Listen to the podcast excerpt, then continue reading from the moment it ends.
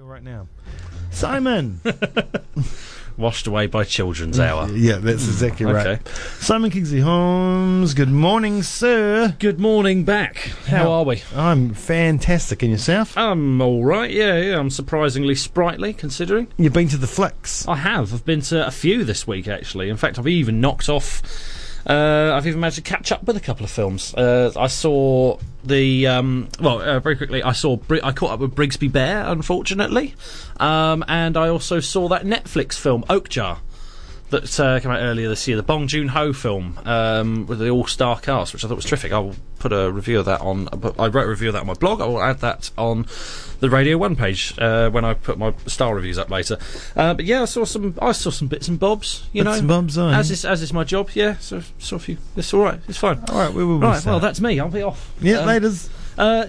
So last night I saw a couple of films, but I saw Bad Mums 2, which I haven't... A Bad Mums Christmas. A Bad Mums Christmas. Yeah, it's called Bad Mums 2 over here. I don't know why they do this title changing, as if we couldn't understand the concept of Christmas in New Zealand. Anyway, there's a competing film about bad mums and Christmas. I don't know, but and it's I hadn't seen the first one, and I hadn't seen trailers for this. I thought Hollywood comedy, and it was a lot funnier than I expected. You know, there's some jokes very predictable. Although there was nice.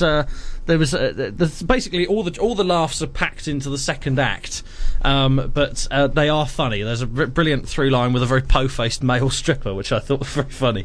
And it's just the usual Hollywood thing of ruining the third act, where everyone learns life lessons and learns to understand each other, which I could do without.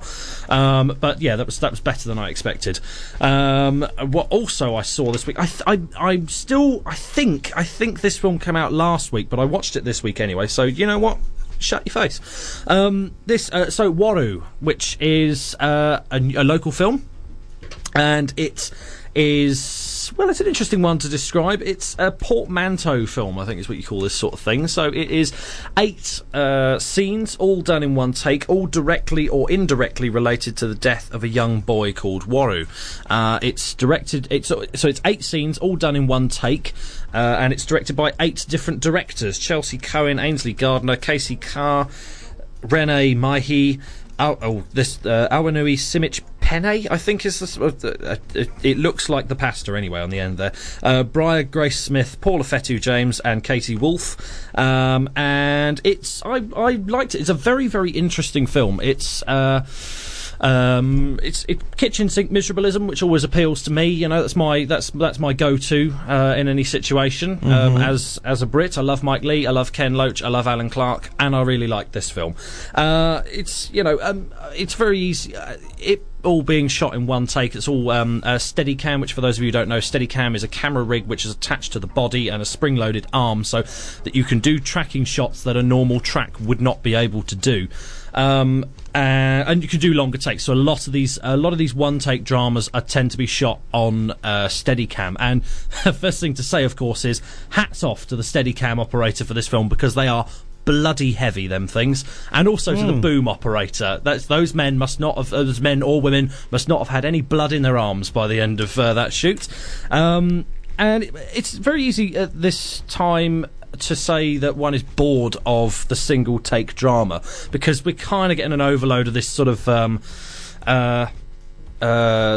sort of thing. In particular, I'm thinking of people like Alfonso Cuarón and Alejandro González Iñárritu, who do films like Birdman and Gravity and The Revenant, you know, and it's always trying to dazzle us with... I have to say, I think Alfonso Cuarón does it better than Alejandro González Iñárritu, but they're always trying to dazzle us with that sort of thing, and a lot of filmmakers are doing that. That said, and it's easy to say you're a bit jaded by it, but it's always at least interesting when people do this, and this is one of those cases. I mean, I thought it works to differing degrees. I mean, the thing with portmanteau films is there are always going to be some scenes that are better than others, some scenes that are more successful. There was one in particular in which, I mean, in the case of all of them, it would have been nice if they'd have...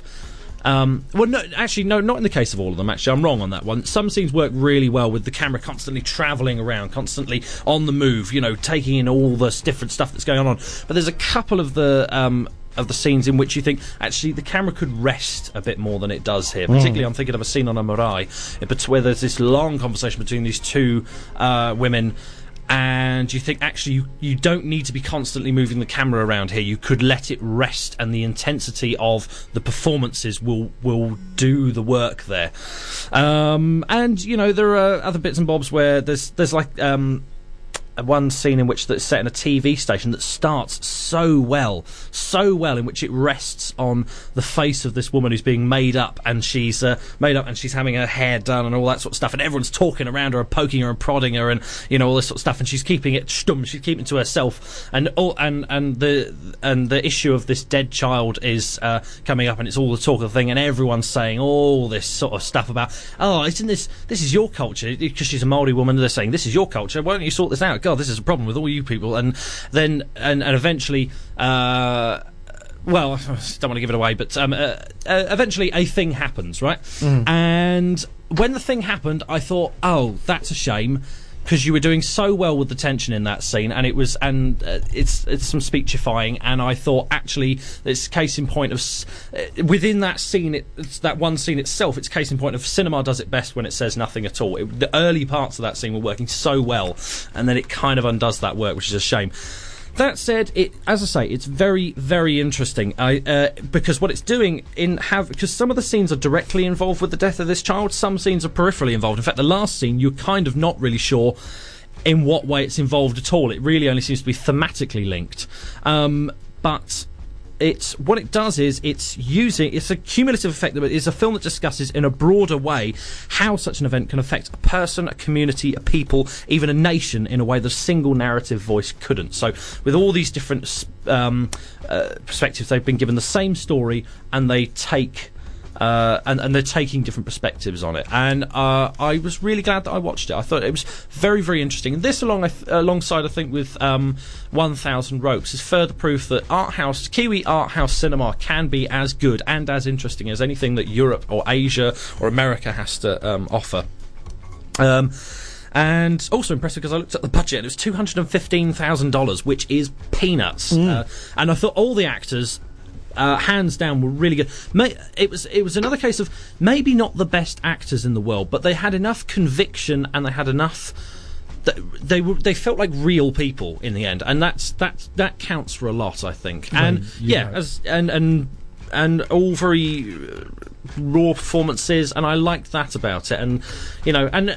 If I've made it sound too worthy, you know, there's sex in toilets and stuff like that for, you know, which actually I had to say that was one of the most successful scenes. I thought that was very well done. That was the second scene, which I thought that was very, very well done. That was probably my favourite one.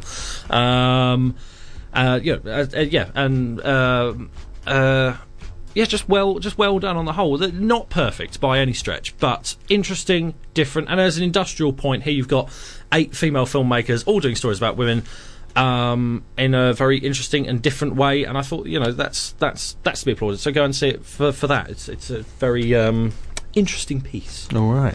And then on your favourite franchise. On the flip side, well, I don't think I've ever said anything about the Saw movie. So you don't know. You're judging. Jigsaw, the new Saw movie. Well, I don't know if I could call the Saw franchise my favourite franchise, because I've only ever seen the first one, actually, and I love the first one. I love the first one. Fantastic film, very easy because of the. Why didn't you go see any others? If you love that one? I think I eventually saw Saw. Yeah. I think I eventually, that's like a couple of years after it came out. I didn't see it at the time. I don't think I was 2004. I wouldn't have been old enough to go and see it, and so I should have snuck into the cinema like a proper teenager, but I didn't. But yes, this is a new one. So that went up to number 7, I think, didn't it? And it was sort of the. It was Saw was the film that kick-started the whole torture porn genre, which I didn't see a lot of. I'm a horror fan, but the torture porn stuff didn't really interest me. That said, early on, I think it was interesting because you have films like Saw and Wolf Creek. That's definitely a torture porn film. But then you got to the nadir of things like Human Centipede 2 and a Serbian film, which I've never seen. I have no intention of ever seeing. They just seem horrible. But so here we return to Jigsaw. Jigsaw is killing again. This time he's knocking off 5 victims who have dark secrets buried in their pasts, who must confess their sins in the hope of getting out of their farmhouse prison alive and intact. which kind of brings to mind that fabulous tagline from the Texas Chainsaw Massacre, the original one, which is who will survive and what will be left of them. I've always loved that. That's the best tagline ever. So, meanwhile, a police investigation is going on, piecing together who's responsible for the bodies that are turning up across town.